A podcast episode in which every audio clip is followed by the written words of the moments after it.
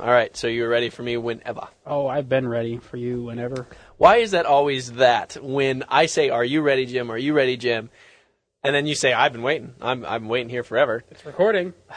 You need me to prove that to you? No, I don't need you to prove All right. that to me. I'm just saying All right. Well, that next time maybe we can line it up better so that I say, "Hey, Jim, I'm ready. Are you ready?" and you can say, "Yes, I am now ready," and we can both be ready instead of I'm saying I'm ready and I'm waiting for you, and the next thing I know, you're like, "I've been recording. I'm ready." I, I've been recording. I'm ready. Welcome to episode 28 of the F1 show for the 2008 Turkish Grand Prix. I'm Robin Warner. And I'm Jim Lau, and we saw McLaren almost return to their former glory. Almost is right, however, Ferrari remains strong as Massa takes another win from pole. That is three in a row for Massa in Turkey. This moves Massa to second in the Drivers' Championship, seven points behind his teammate. While Raikkonen retains the championship lead, he cannot hold off the charging and light Lewis Hamilton. Hamilton made the most of a three stop strategy and was aggressive all race. Raikkonen put some pressure on Hamilton towards the end, but had to settle for the six points that third place rewards. He did, however, gain fastest lap. Kovalainen was forced to pit early after a puncture at the race start, and while he passed many people on track, he could not get into the points, finishing in lap down in 12th. This is a big shame for him as he qualified on the front row, a first for the likable Finn. Kubica led the two BMW Saubers in fourth and proved yet again that I was right and Mario Theissen was wrong about being a top team. Alonso continues to carry the Renault team, finishing sixth. His teammate Nelson Piquet managed 15th. Webber quietly collected two points in seventh, and Nico Rosberg wrestled his Williams Toyota to eighth. Probably a better result than the car deserves. Well, Jim, your predictions were better than mine for this race, so I owe you a Coke. Excellent. Yeah, I mean Massa just came back to to dominate, and I. It, but I think the bigger story is that it was it, this was their closest win so far. Um, with um, you know Lewis Hamilton was actually gaining on him, actually passed him for position, uh, you know for for the lead at one point, and uh, it, it wasn't. And, you know, once once we sorted out the pit strategy, it wasn't like it was really uh, like Hamilton really had a shot at the at the win, but um, it was actually you know a closer victory. And and as Massa said in the interview after the race, Lewis was pushing him hard. Well, it's interesting. This is probably the most interesting race we've seen this year strategically. This is the you know uh, most times during the race they'll tell you, well, this is a this is a two stop race or this is a one stop race or whatever, and it's usually a two stop race, and almost every team follows that two stop race strategy in terms of pit stops. Um, McLaren threw a curveball out there, and with Hamilton they made it work reasonably well, and I think to his credit, I think were it any lesser driver behind the wheel, it wouldn't have worked. But Hamilton was quite good. He was quite aggressive. He made that brilliant pass around Massa about midway through the race, or a little bit first third of the race, and he was able to get around uh, Raikkonen in the pits. And I think that McLaren took a weaker car and a stronger strategy and got a second place out of it. Yeah, the um, they ran that tire strategy because if you remember last year, um, Hamilton had a spectacular failure in turn eight, and uh, and you know, it was a tire failure that came down to whether the tires had been warmed up properly and they'd been worn too much, and it was basically the the fear that. Um, which it's peculiar that it's specific to Hamilton's driving style, but uh, evidently it is that you know the Bridgestone engineers were sort of analyzing everything and, and sorted out that they were just not comfortable with Hamilton running a two-stop strategy. And uh, as Lewis put it, you know that he was given a problem and had to deal with it. And he, as he said, as he put it, made the best out of that situation. So it sounds like they would have rather run a two-stop strategy, um, but I think it worked out to be more interesting this way. And um, obviously, second place is uh, you know not a shabby result, and you know it could have been first if if you know Moss had you know gotten coaxed into a mistake or anything like that. Sure, sure. And I think that shows, uh, you know, Lewis's ability to make lemonade out of lemons. I'm sure that if you look at the strict formula of what's the fastest way to complete a race, that two pit stops is what mathematically works out to be the best. Um, however, that doesn't mean anything when you have specific issues. Yeah. And I think it is very interesting that it not only is it specific to the car manufacturer, the track, the conditions at the track, the tire, but the driving style that says, okay, because of all these circumstances, this guy shouldn't run this strategy. I, I find that really fascinating. And that made this race pretty interesting because it wasn't just about who was where on the track and has that person finished his first pit stop or second pit stop. There were extra variables in there that made you think, and there were some pretty close battles on the track. Yeah, although it, uh, looking back, at, uh, a, a Turkish Grand Prix has not been won from anywhere but pole. So ultimately, I mean, it still speaks to the lack of actual passing in F1. How excited we get when there is a pass for the lead, because that almost always happens in the pits, you know, and just the, the first driver, you know, it's lately been the Ferraris just walk away with it, and it's just the only time anyone else leads is when they're shuffled through the pit order, and it just kind of comes back and the race ends. But um, again, mostly thanks to McLaren, we did have some reasonable on-track action. Yeah, Let's not forget Kovalainen's pass on the outside around. I don't know, several people. Yeah, well, let's talk about Kovalainen for a second. Uh, lap two, he's got a puncture, probably from uh, some debris on track that was caused by uh, one of the you know lap one crashes. Uh, so um, it really just messed up his whole race. I mean, he didn't get a brilliant start, um, but uh, that's interesting because uh, I think it was you know the speed coverage we saw. They thought it was Raikkonen's wing clipping Kovalainen's tire right on the race start. That was their guess. Oh, okay. And Raikkonen seemed to uh, confirm that. Okay. Well, it was uh, either way. It was just right after um, you know it, he had a pit. I guess it was considered lap two because their pit is after the lap marker. Sure, sure. Fair enough. Uh, but uh, yeah, so he had a pit um, very beginning of the race, um, which just put him. I mean, he had to go all the way to the back, and, he, and Kovalainen had to fight his way through the field, which is really too bad because he had a, a really good story where he bounced back from his big crash uh, in Spain a couple weeks ago. Um, was just said he was in fine form. He even you know did his extra training and, and pushed himself a little bit harder just to make sure everything was okay with his body and his you know you know his, just his head and his all of his you know his wrists and everything, and um, you know comes back and, and gets second you know outside pole. Um, so a brilliant job in qualifying. And and historically in this team so far, the first four races anyway, he was not the stronger qualifier of yeah. the two. So doing a really good job, and then to have all that go away because of a puncture, um, and have to fight his way through the field. I made for a couple of uh, you know good on track moves because he was making passes, working his way through the field, just being a you know fast car and a, you know in the mid pack. But uh, it's really too bad he couldn't translate that into you know some solid points and a, and a good result for the team. No, he did end up a lap down in 12th, like I said in the report, and it was ultimately unfortunate. He also did a three-stop strategy the way it worked out, or I don't know, was it even four stops the way it worked out? It seemed like he did he did uh, that second lap pit stop and then I don't know several others. Yeah.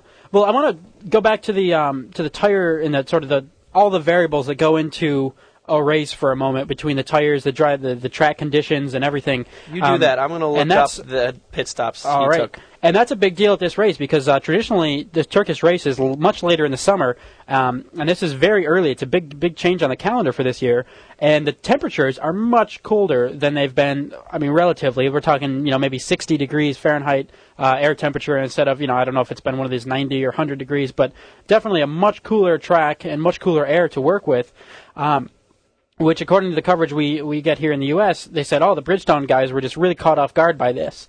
Uh, and I don't feel, I, don't, I can't see why there's any reason that, you know, with all the time, money, and resources all these teams have, and especially Bridgestone doing tire development, you know, they've got their weather people that are there at the track running their own weather radar, making their own predictions. You know, they've got meteorologists on staff to, uh, to, you know, try to calculate everything down, down to the thousandths of a second the fact that these guys couldn't, you know, look up the, you know, average temperatures for, uh, a, you know, a, a May day in, in Turkey and, and try to figure out what the temperatures are going to be on track is really beyond me. I feel like that's, you know, they, they really ought to know what's, what, what they're getting into, uh, because this, this is, calendar's been like this. This is not like a last minute thing. The calendar's been like this for months. So I'm really surprised at Bridgestone that they weren't on top of this right from the get go. And, uh, you know, and I, I wonder how much they suffered for that. I mean, a, a lot of the teams wouldn't run the uh, or tried to to run the soft tire as little as possible um, because it would just grain so quickly. It just didn't work so well in the colder. Uh, I agree. Conditions. I agree. And I, I wonder is was just just an unseasonably cold day for Turkey, and they were thrown off. Do we have any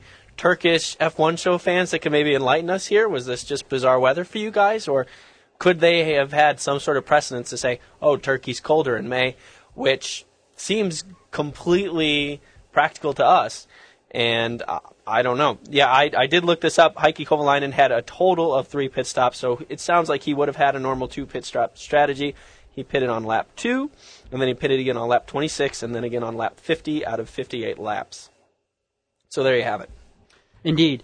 Um, so, well, I, I, I guess you know I I don't have an army of uh, researchers to find out what temperature is supposed to be in Turkey this time of year, so I can't actually say. But uh, We should get an army we yeah, an army of of, of of researchers, a few I don't know if researchers or minions or something. minions that do research. That that's like a double whammy. That's that's brilliant.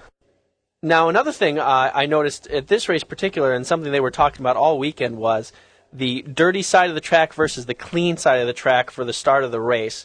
The dirty side of the track being uh, the side that is not the racing line, so it tends to build up the, the dust and the grime and the and the little bits of tire that uh, that wear off as the uh, cars you know build up over the weekend, as the cars you know use in you know wear in the track. Yeah. And uh, that is where second, fourth, sixth, and so on get placed on the grid.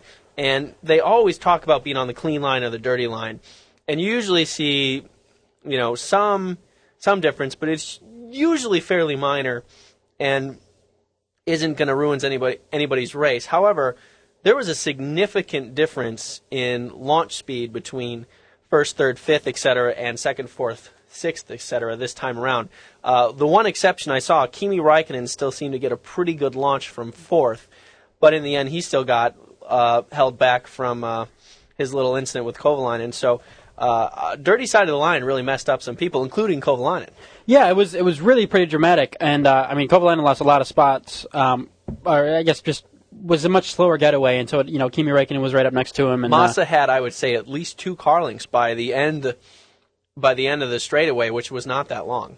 Yeah, and then Mark Webber started sixth, and uh, to be honest, I'm not sure quite how. I mean, it was in mid in the mid pack there. I don't think it made it quite as big of a difference, but uh, it was definitely it was it was pretty dramatic to be able to see the guys on the clean line, and it was something they were they were concerned about.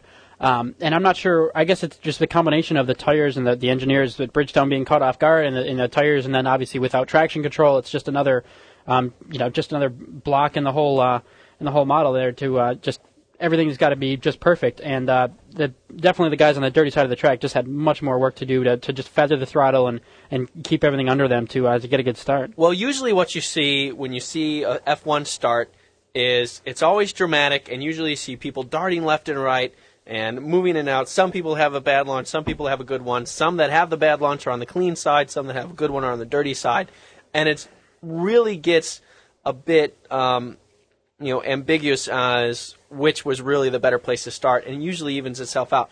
This, to me, especially the first three or four rows, was a pretty clear line of cars accelerating better than another line. So just like the shift between the even side of the track and the odd, with the even side uh, having a clear disadvantage, and that that that ruined some people's races. Uh, Kovalainen's. Yeah, the, the, obviously uh, the biggest one was was Kovalainen's, and uh, it's really too bad to uh, to see him, you know, just have that problem. Um, but you know, did not have a problem on the start. Finally, um, Sebastian Vettel. I just want to give him a little shout out for, for uh, Sebastian. Three finishing the cheers. race. Finishing the race. That's like a win, sort of. In a way. I wonder if he's really exhausted. Like, oh man, these things are long. These races are long. Have you ever done like a whole one of these? Because Oh, man, jeez. no man, he he did all full races last year. He was he did you know a real good job last year. But it just man, he's had the worst luck at the beginning of this year, and it's good to see him actually finish one. Um, but even worse than not than than not finishing a race, not even being in a race to a start. I'm surprised we haven't talked about this yet. But Super Aguri is not on the grid today. Man, they are like out. We, we we haven't been talking about it because I don't believe it. They were there. Everything was fine. I think I think Sato was 14th, which is a respectable result considering their lack of testing. No, no, Davidson no, no, I, no, was no. 19th and he had good You're pit deluding stops. but he- yourself. no, No. they were there. The little paper cardboard models you held up in front of the TV with Super Aguri written on It's them not true. were not actually Takuma Sato nor Anthony Davidson. Jim, This was a 20 car race today. what am I gonna do? Clearly, Robin's not taking this new as well. I know it sucks, dude. Seriously. I, I hope they can sort something out, but it really seems like that's the end of Super Aguri. Well, you know, what's his name? Suzuki Aguri? Is that Aguri his name? Suzuki. Aguri Suzuki. I'm sorry. He seems awfully crafty, and if there's anyone that can pull this out, it would be him. But yeah, it, it looks awfully bleak. And it's really a shame because at the beginning of the season, we were talking about a potential of 24 cars. Super Aguri being a healthy team that's doing just fine and moving up, and Prodrive team uh, uh, coming online. And now, now we're down to 20, and that, that's too bad. Yeah, I'm not sure. I mean, I guess it, it ultimately didn't change the dynamic of the race in a huge way for me. I mean, I, I feel like the loss is more just in the in the personality of the of the, the low end team that you know Oh, sure. occasionally has these brilliant results that Well, it's I the don't think underdog that everyone wanted to shoot for. Yeah, because Force India just doesn't make nearly as good of an underdog. I mean, I, I don't really feel like rooting for them in quite the same way I did with Super Aguri. Well, there's another dynamic that we're seeing here, and again, if you look back five or six years, the difference between the fast teams and the slow teams back then compared to the fast teams and the slow teams now really seems to have tightened up quite yeah, a bit. that's true. And even Force India being the back marker, they can they can scrap. This is not a minority team that are basically two teammates racing each other four or five laps down. Yeah. And Fisichella has put in some fairly impressive results. Today, not included. Yeah, today he had a pretty good acceleration out of the start and into the weeds of turn one. I mean, that was about the extent of his race today. But although I want to talk about that, and I, I can't even believe I'm doing this, but I'm about to defend Fisichella. oh boy, no, we'll give it fair, you know, fair treatment where it's due. Fair treatment where it's due. Uh, most, you know, the people on speed anyway, they were pretty quick to criticize him, saying, "Hey, he's he's a veteran, he should know better," et cetera, et cetera. However, if you look at the race footage pretty closely, uh, I believe it was Sebastian Bourdais cut into his braking zone, his his clean air right at the end, right at turn in, where he wasn't expecting it, and not necessarily. Uh, he didn't have a reason to be expecting Bourdais to cut in like that. He lost all the air off his front wing, lost a fair amount of braking force as a result, and ended up locking his tires and sending himself over the roof of Kaz Nakajima. That put both Fisichella and Kaz Nakajima out of the race, which was unfortunate. It was not Kaz Nakajima's fault. It was Fisichella's, but it wasn't just a boneheaded brain fart by Fisichella. It, wasn't was a- no, but I mean, there's so much, um, you know, as you just mentioned in the start, you know, guys chopping from right to left and left to right, and, and you know, vying for position as much as they possibly can. So it's you can't say it was completely his fault. Although I not I can't I'm, I can't say that he's completely without fault either. Um, if he was, you know, maybe getting a little aggressive uh, going into turn one.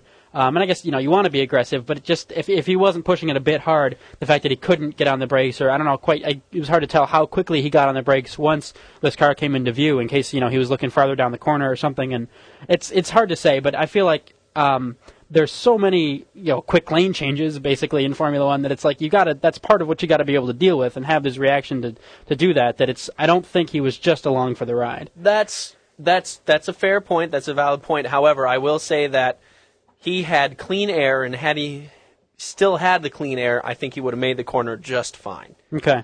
Well, the world may never know, but uh, we'll we'll we'll give Fizzy the benefit of the doubt on that. Well, And uh, either way, it sucks. I mean, you're out. I'll be just as happy if we come out of the Monaco race and I say, yeah, Fizzy sucks. I'd be just as happy with that. I don't want to defend the guy, but I, I felt compelled to do so. Yeah, well, we'll, you, you know, if, if it's not his mistake, then uh, you know, and it's certainly not entirely his mistake. I think that much is clear. Um, that that was, you know, just really cut cut close in front of him, and uh, that's the way it ended up. So that's So- that's what it is. What it is. Back to the front of the grid. Yes. Ferrari. Okay. Wow. I mean, they're they are they're doing quite well this season. Well, yeah, I mean, they're definitely running away with the uh, constructors' championship for right now, and it's you know not even it, McLaren may be up to challenging them, but it's they're not. McLaren definitely doesn't have their number yet.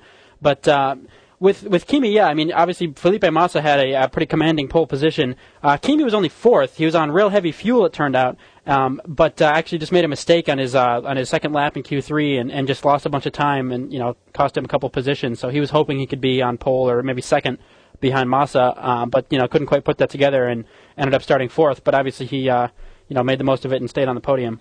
Well, Massa does seem to own this track. He has now won it three times in a row. But I felt that Kimi was kind of in the zone. He's been doing really well this season. He's now comfortable in his Ferrari shoes. And I thought that he was pretty much going to run away with it. Uh, you could see the mistake he made in the third sector. The car got very loose on him. I was surprised in some ways that it cost him as much time as he did, but I guess three tenths of a second really isn't all that much time when you think about it. And that that was enough to keep him, you know, from fourth because McLaren qualified actually uh, fairly strongly. Uh, as we said earlier, Kovalainen was in second. He was actually only about tenth, tenth and a half off of Massa, and Hamilton was behind him another tenth behind. So, uh, you know, Ferrari and Kimi Raikkonen made the most of it. First and third is keeping them very strong for both Raikkonen's championship and Ferrari's. Yeah, definitely. And the thing that's interesting is that the Ferrari car seems to work well hard compound or soft compound, cold weather or warm weather, tight corner, fast corner. That car just seems to be sorted out thoroughly. Yeah, it's like you don't want to take any credit away from the drivers, but it's all you wonder sort of how different it would be, you know, if you could get Lewis Hamilton in a Ferrari or vice versa, and sort of figure out how much of it is driver and how much of it is car. And I guess ultimately the answer is that it's the combination. But the car just seems so composed, and it's like, uh, and, and it, which reminds me of like the Michael Schumacher era. Like you just, you know, he went what 35 races in a row without a mechanical retirement or whatever it was, where it just you know, other cars are going to be turning off left and right, and this was before the, you know, the, the engines uh, rev caps and whatever. So you'd see a lot of engine failures, a lot of different things. Um, but it was like, well, never on Schumacher's car. I mean, the Ferraris would never break down, right? And it's they're like back to that, like whatever it was that, that went wrong, um, they've they've fixed, and um, they're they're just you know totally reliable, and there's like not even really a question of. Um, Oh, they're you know it's, this is this is the surface that's a problem for Ferrari. Oh, it's it's, it's cold temperatures. That's their big Right, that's their Achilles right. heel. It's, It's like, not even just re- reliability. It's just just any aspect Yeah, there's- of dynamic movement Ferrari has sorted out. like oh it's curbs. Oh that's oh the Ferrari's good there. You know Yeah. any, whatever it is. So it, you could really see it. Uh, I think it's entering turn eight, and it's really bumpy and it's kind of downhill, and a lot of cars got unstable there. Yeah. and Ferraris just glided over it like it was nothing. yeah, it seems like there's a series of bumps in such a in such a way that uh, it kind It's of almost oscillations. Yeah, it's it's like it goes up and down, and and the way that the, the suspension bounces, the, the little bit that the suspension does give, um, and it, it was almost just made the cars worse. And, you can see a lot of the cars getting pretty sideways in there because the rear wheels get off the ground just enough um, to uh, to start spinning the car out sideways. And, and Lewis Hamilton had a pretty dramatic. Uh, well, it started to slide out, and he caught it quickly and, and did a great job to recover it. But the car was you know airborne, and that he had to recover that. Where the Ferraris would just drive over that like it was nothing. So whatever they've done, they've done it really well. Right, and the other thing we talked about this a little bit at the beginning of the season. How is Ferrari going to do without Jean Todt? Pretty okay. Pretty darn okay. I hadn't thought about it in those terms, but uh, yeah, that's. Uh, oh boy, Maybe you know the the fingernails that he kept biting off were getting into the computers and actually slowing him down. probably just making everybody else nervous. You know, oh Jean Todt, oh my god. So uh, man, he's uh, he's you know obviously the the Ferrari team is is sorted for now. So. Uh, well done for that. And I feel like McLaren, on the other hand, has really been feeling the pressure. And actually, what and they should be in better spirits after today's race. Um, but before the race today, we heard the thing out of, out of Ron Dennis, a comment that uh, I wouldn't have expected to hear. First of all, Lewis Hamilton is basically an adopted son of Ron Dennis. But today, before the race, to the American television, he said that Lewis Hamilton just overdrove the car and that it was very capable of pole. The car was more than capable of pole, and it was all Lewis's fault for not not making it, not getting the pole. Jim and I were pretty shocked at that. Yeah, man. I mean, if anyone's got Lewis's back, it's Ron Dennis, right? Well, and here's the thing. Kovalainen didn't overdrive the car. Kovalainen was second behind Massa. So first of all, I think Ron is incorrect. I do not think that car was capable of pole, considering the Ferrari in Massa's hand. Yeah. Second of all, what surprised me almost more uh, is Lewis took it. After the race, Lewis said he looked at the data and he was a little slow in the second sector during qualifying. Yeah, and I think that may be the case, but how often do we see team principals coming out against their drivers Exactly. doing that? I mean, I think the fact that you make a mistake or the fact that you're not on pole, I mean, that happens to everybody, you know, all but one guy isn't on pole, right? So it's like, you know, it's, but it's just having the blame come down from a team principal to a driver, especially from Ron Dennis to Lewis Hamilton. I mean, if- like like you say, I mean, Ron Dennis has, has really like, you know, nurtured Lewis from when he Since was like he was 10. yeah. And so, and to come out and just and just sort of the fact that he made the comment, I think more than even Lewis's qualifying performance, is is you know whether is that just the pressure that they're you know they're like man Ferrari's running away with it and we kind of got nothing, um, or that we had something and Lewis just screwed it all up by not getting pole. I mean it's they I, I it could be tricky times over at you know at McLaren HQ right now. They they may not be on you know the best of terms over there. I don't know. It's it's possible. Uh, you know, I, I hope that it's not that bleak, and maybe that was just a tense moment. But I, I don't think Lewis would have had the pole, even if he had, you know, not been slow in the second sector. But I think Ron Dennis overall should be pretty happy. He's got two strong drivers in Kovalainen and Hamilton. Mm-hmm. However, something I noticed this race, I mean, we've been seeing it over this whole season, but this race really started to point out that I'm seeing more and more there is a fair number of teams that have a really good driver and a not so good driver, the strong and the weak. Yeah. Now, Jim, I've done something here. Okay. I have six teams listed, All right. all right? All right. and they are listed in order of biggest difference to least difference in terms of having a strong driver and a weak driver. So we'll call it the driver differential. yes. Okay. So what I'm going to do is I'm going to name the team. Yes. I'm going to name the strong driver. Okay. And then I'm going to name the weak driver. Okay. This is a lot of preparation. yes. Okay. Absolutely.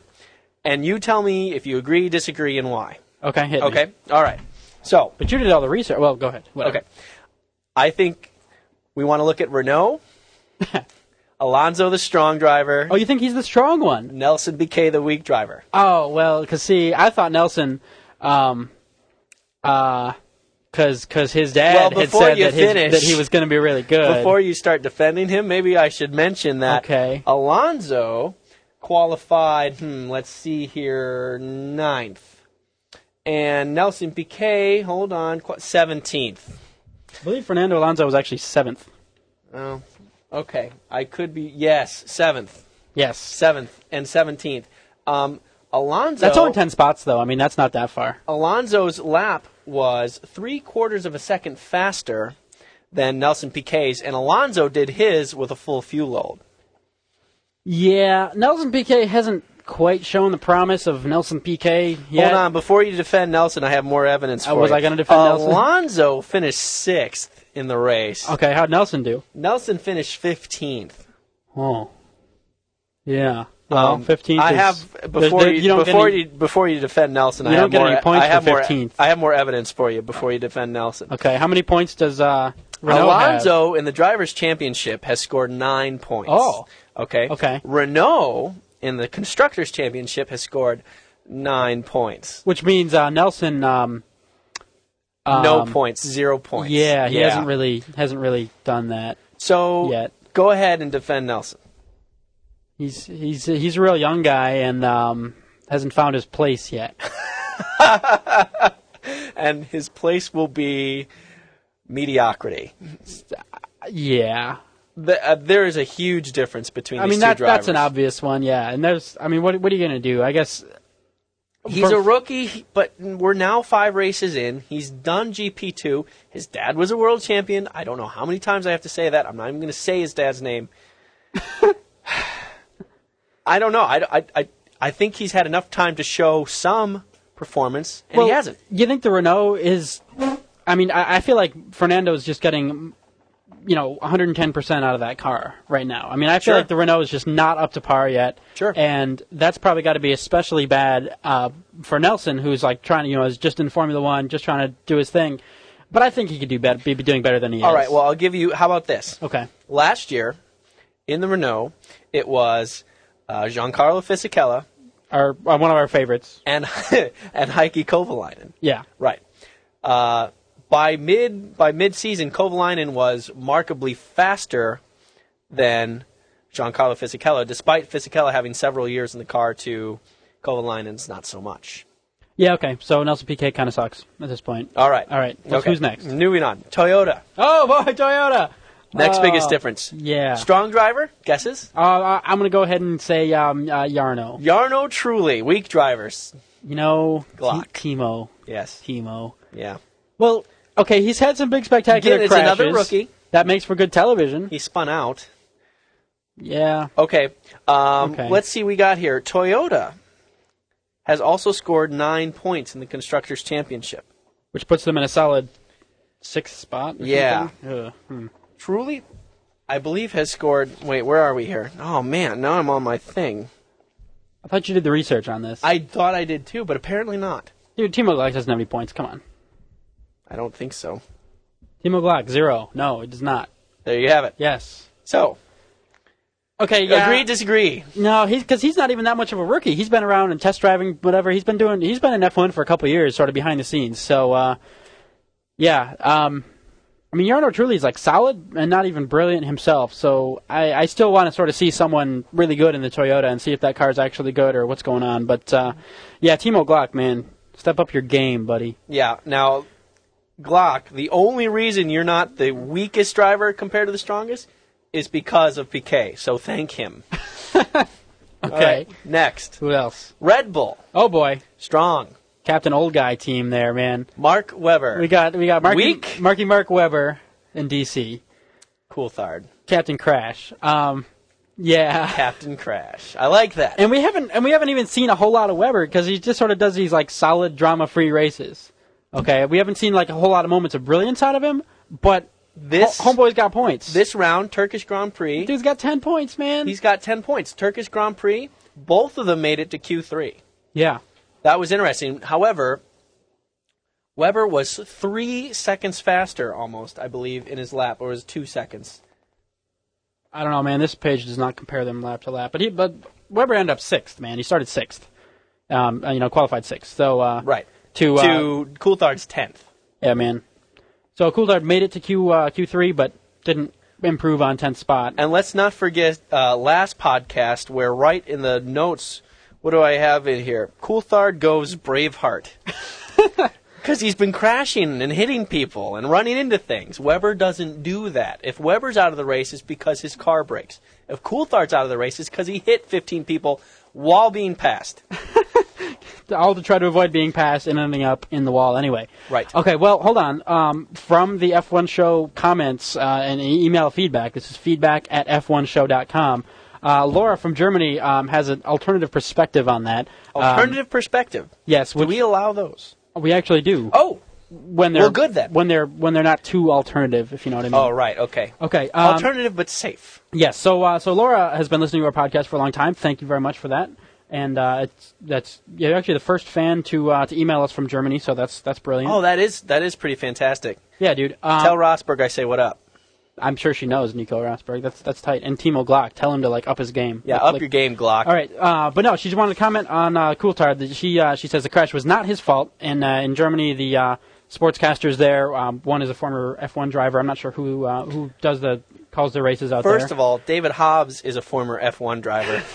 The fact that it's former- from 40 years ago What do you mean, does former? not. um, but uh, no, they, so she said, hey, if anyone was going to say it's Glock's fault uh, or, or try to get Glock sure off the David Hobbs' Formula One car was steam powered. Okay, can we move on? sure. He Uh, lives in Milwaukee, you know. Yes. That's not very Formula One driver esque.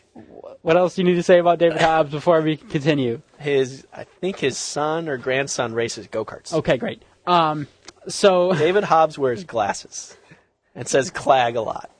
And he goes, oh, oh, oh. the thing about this is, no one outside of the U.S. is going to have any idea what we're talking about because no one outside of the U.S. Oh, right, we're knows who. David Hobbs even is. Sorry, international fans. Um, so okay, she says if um, if they could have taken the blame off Timo, they would have. Um, you know, as being being in Germany and, and Timo being a German driver, but there's just no way. They said it was really Timo Glock's fault. Um, so uh, we're going to go ahead and uh, log that as an alternative perspective and admit that possibility. That is absolutely fair. And I think we even said in the show that it was hard to tell we were leaning towards Coulthard because we didn't like him that much. so, At least we're honest. I mean, I think so. Too honest perspective there. That's fine. I, it it could in fact been Glock had Glock could have been over ambitious. okay, Okay. so that's that's just what I need to say about that. So okay, in the next uh, the driver differential. So uh, where where where, where are we we, where are we next? Okay, Williams. Oh, Williams. Okay, so they got Ki- Kaz Nakajima. I'm going to go ahead and call him the uh, the weaker one. Yep. Strong. I got Rosberg. Weak. I got Nakajima here. So Nakajima. You know, it's just here we go again. Well, today, okay. Well, today, um, you know, Not he's his out. fault. He got run run over. That's not his fault. So we can't put today's performance down to him. F in the A. But uh, okay, but he started 16th. I mean, Correct. that's like out in Q1. I mean, that's Yes, and That's no good. you know, uh, Rosberg did not do that much better. He started in uh, 11th. I mean, which is which Q2, and at least you know. and Williams in general has has been doing. They had a really strong start in Australia, and they've kind of been slowly but surely falling back in the grid.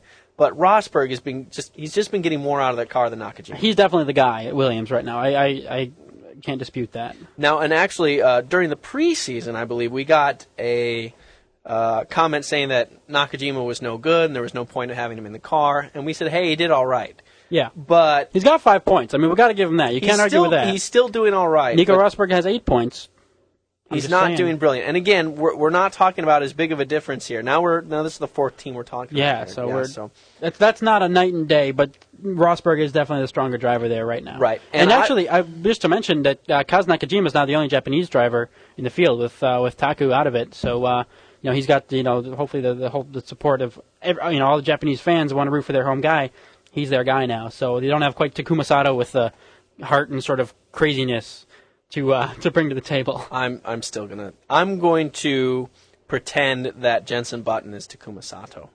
Yeah, a good way to go. That's all I've got. all right. anymore. Yeah. Okay, so truthfully, if if it were up to me, if I ruled F1 completely, Mm-hmm. I would have all four of those weak drivers out. Oh, Get them out. Oh, really? PK, I don't. I think he's had enough time to show some speed, and he hasn't. Glock, I feel the same. Uh, Coulthard, he's been racing plenty long enough. and Nakajima should race in Formula Nippon or something. I don't know. Okay. Maybe hit, hit up the uh, JGTC or something. Okay. Okay. I've got another one. Last team. No, second to last team. Oh, like okay. STR. Scuderia Toro Rosso. Okay, that's Team Sebastian this year. Strong. Sebastian Vettel. Okay. And that means weak. Sebastian Bourdais, man. Yeah. That's our boy. Now, I- it now, hurt me to write Wait, that. hold on. It hurt me to write that, but All we're, right. we're starting. I've seen more and more. This is what's happened This is so where far it's a little this bit year for. STR. Okay. Bourdais has spun himself out of the race, made mistakes, and one way or the other knocked himself out of the race. And he's only one. And he's only got two points to show for it. And Vettel, Oh, how many points does he have? none. But Vettel has been knocked out of the race through no fault of his own several times. So the fact that he, I guess the fact that someone else took him out instead of giving him the chance to take himself out makes him better. No, what makes him better is the fact that he's outqualified Bourdais completely consistently, and he just seems to be a stronger, more consistent driver on the track. He doesn't make mistakes. And he's only 20. Bourdais is 28. He's got to show himself, hey, if you're not the fastest guy, you're 28, you're mature, you're experienced, you know setup, you know you know how to do race distances. I mean, that's what he said. From Champ Car, I've got race distance experience covered. I'm going to own this kid. And he hasn't. He's made mistakes. Yeah. I all right. hate to say this. Yeah. It pains me Because Sebastian Bourdais is like our boy. He's totally our boy. He's like the closest thing to an American driver we got going right now. and And he's French, man. That just doesn't that. I know, I know, oh boy. I know. So Okay, well, that's I- my stance. All right. Well, I guess I think that's one of those. Uh, for me, I, I kind of wait and see um, how this plays out. You know, if if he does get better, um, if um, the car is just so radically different to drive from Champ Car that his experience really doesn't matter. I mean, I can't imagine that's quite that way, but we'll have to see whether Vettel's just really, really just improving at such an amazing rate that uh, he's sort of already passed Sebastian Bourdais or, or what. But uh, I, I, I'm gonna I'm gonna withhold judgment on that for right now. I, I see what you're saying, but uh, I still think. Um, you know, I, I, still like Bourdais, and, and you know he he's got points on the board for STR, and I think we got to give him that. Um, and that you know maybe that's no, no fault of Vettel's own, but uh, um, you can't argue with success. And uh, a couple of points is uh, for a team like STR to already have some points on the board is definitely a good thing. Okay, I've got one more for you. Okay, one more, hit me. BMW Sauber. Oh, okay. You got Robert Kubica, and you've got um, our boy uh, Nick Heidfeld. Quick Nick, weak. I agree. Actually, I agree on that one. Again, it was hard for me to write that, and I think it's even smaller difference between Bourdais and Vettel. However, I think Kubica has now had enough races in him that he's completely comfortable in the car, and now that that is the case, he seems to be just a little bit faster. Quick Nick is 31 years old now. He's getting a little bit on the old side, although I'm 28, so that's ridiculous that I have to say that. Yeah, I think that's awesome. and you're a jerk. And uh, Kubica, you know, he he, the thing that just really just amazes me about him, the fact that he lost what was it, six, seven kilos Yeah, like, of body mass, not of fat, of body mass. they were like, "Dude, get smaller." He was like, "Yes, okay." yes, and he's Polish. You know they love their sausages. Did I just offend people again? Awesome. Why do I always do that? Probably. Okay, well, yeah, because Kubica, um, 24 points, Heidfeld, 20, and this is overall championship points here. So, uh, obviously, you know, you can't say Nick Heidfeld is horrible and, and Kubica is amazingly brilliant, but I, I agree that Kubica is a stronger driver. And it hasn't looked like. I mean, it used to be sort of back and forth. It could be one Right. guy or the other, Preseason, I predicted Heidfeld to bring the first win Yeah. to BMW Sauber. but it really just doesn't seem like that's the case anymore. It really feels like Heidfeld or that that uh, it's going to be Kubica to uh, really take him there. Yeah, so there you have it. Those are the six teams where I noticed a difference. There's four more. We'll go over them quick. Honda, I think both guys are slow. Uh, you know, uh, I know Button's okay. Barrichello, he's been racing forever. All right, can we just okay? They're, Button, they're both okay. Okay, well, Barrichello, first of all, after this weekend, apparently is the like longest career F1 driver ever. Well, he looks older than his dad. Yeah, dude. And he looks just as He old looks exactly in the 1991 as he does now. That's the brilliant part. And he didn't look young in 91. He just looked old in 91 and equally old now. like he got all his aging done in one batch, and now he's done, and he won't in- increase. was he bald in, age. his high school senior photo? That's my question. Probably yes. I'm gonna I'm gonna go ahead and say yes. Like Brazil is known for like having like really beautiful people, and somehow Rubens like slipped under that radar. so um, uh, but best of luck in the rest of your career, buddy. I, Right. I don't know. I mean, he's got no points. Jensen Button's at least got three, That's true. and he's all like swanky and British. So if someone cool. were to say, put a gun to my head and say, "Tell me which driver's faster," I'd say Button. But I, it's not to me. It's not a huge difference between the two. I agree. Um, yeah. Force India, I think Giancarlo is is is been quite quick, and I mean, compared to Sutil, yeah. but it, it's hard to say. I mean, Sutil might be just going through drive spell, and they're both so slow comparatively that it, it's it's a little bit harder to gauge. I agree. Yeah. Um, McLaren, like I said earlier, I think both their drivers are quite good. If I were Ron Dennis, I'd be quite happy with my lineup. Yeah, I still think Lewis um, ultimately is is better positioned to to get him wins. I mean, that this was still this was Heikki's first front row grid starting position, and Lewis obviously just has more experience on pole and more experience, uh, you know, and more wins and you know wins period. So. Um, I feel like you know, just but if only by experience. Although, as you can see, I mean, these guys are you know can can get really good really quickly. So uh, that may not mean much for long, but And uh, it for won't- now anyway, I think Lewis has the edge. And it took Kovalainen half a season to get comfortable in Renault. It might take the same for him to get comfortable in McLaren. And the reason I don't extend Nelson Piquet that same kind of credit is because Kovalainen is consistently improving already. Yeah. Okay, and finally we have Ferrari. I like Raikkonen more than Massa, but I mean Massa's just won twice in a row, so I can't really. Yeah, I mean, Massa's got 28 points to, to Kimi's 35. So, um, and I mean, obviously, the, what he was uh, out of the first two rounds. So, if if that hadn't happened, you know, if we go and go back and play, uh, you know, what if? But then- why did that happen exactly? Yeah, you know what I mean. It, it yeah. So if we go back and play what if, then we can say, oh well, Felipe just you know has bad luck or is you know overdriven, made a couple of mistakes, but. Um, it all counts. it all counts, and uh, you know it's like if it takes halfway through the season to, it's not like you know the season starts at the beginning, and all the points you get in the first race are just the same as all the points you get in the last race. So uh, you know it's um, Felipe is, is really coming on strong, and uh, he may be.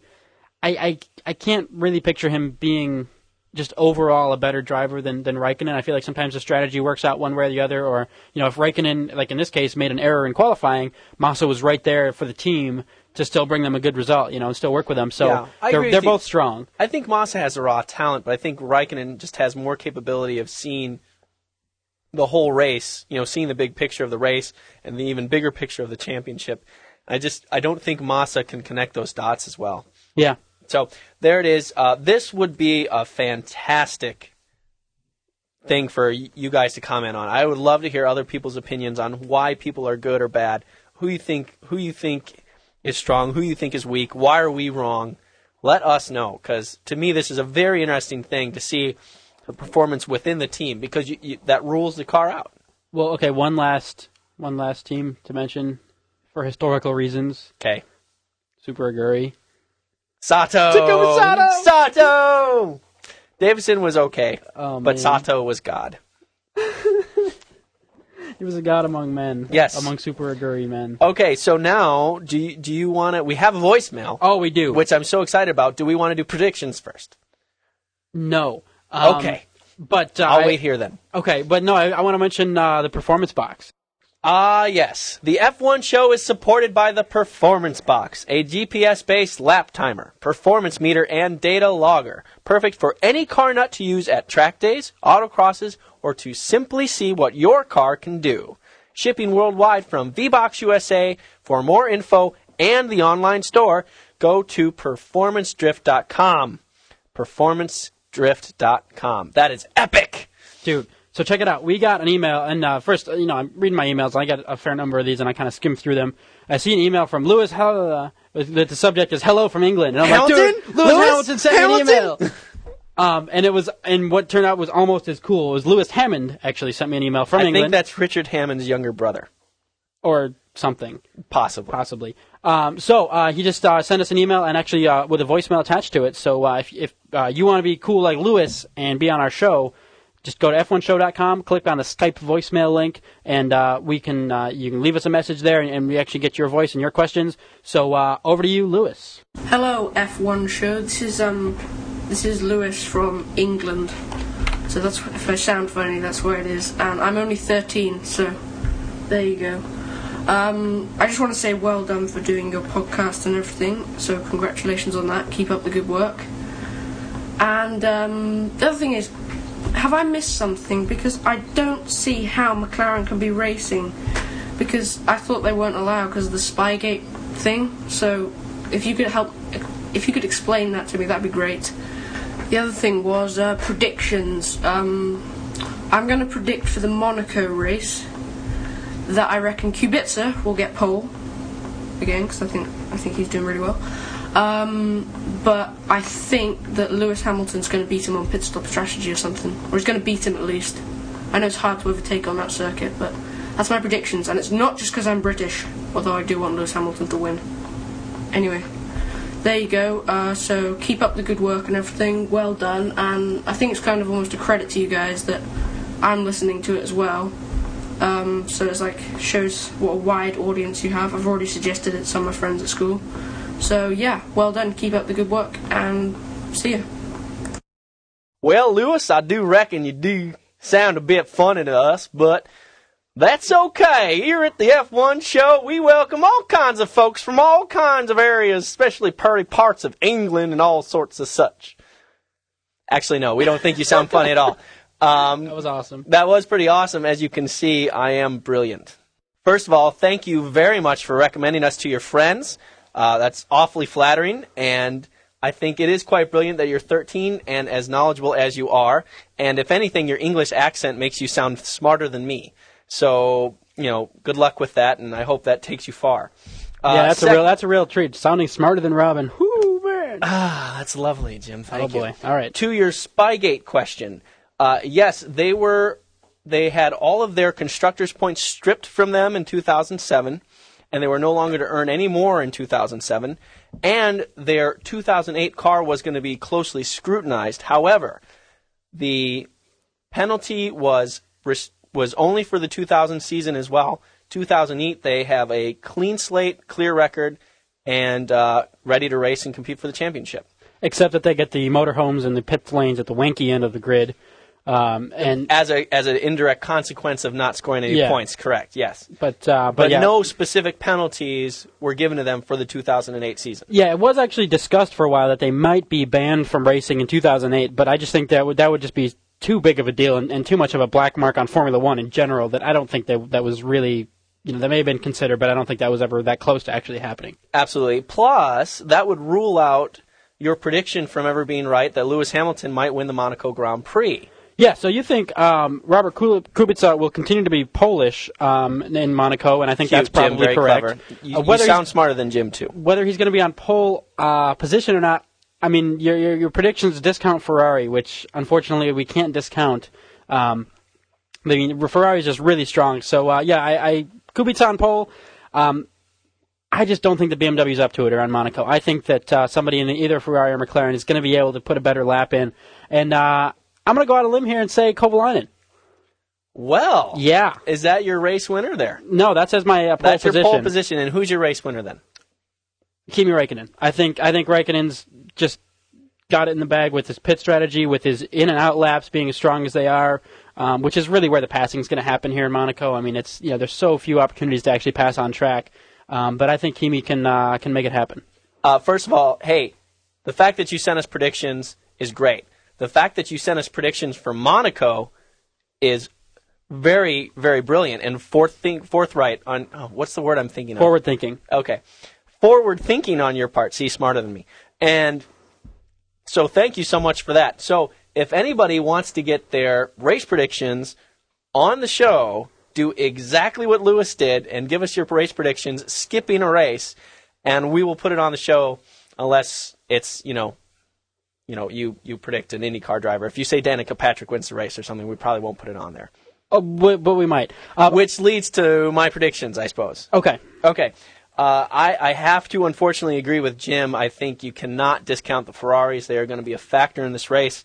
However, I'm going to put Hamilton on the pole, Ooh, I like that. and I'm going to put Raikkonen in the victory lane. Ooh, uh, can we? Are we allowed to agree on a? I mean, I guess if we both predict the same thing. I think if we both predict the same thing, that's that's what I think. So Yeah. Well, that's what I think too. so there you have it. Um, and you don't really have. I mean, if you want to send us a prediction, um, the I guess the worst that could happen is we could, uh, you know, your predictions come out wrong and say, oh man, but for this race, um, you know, so and so said that, uh, you know, Raikkonen was going to win, and we don't That get quite quite the excitement of uh, everyone believing that it came out first. I mean, I guess if you predicted correctly, and you just have to go by our word that's saying, oh no, but we got this email back on Thursday, so there's no way he would have known.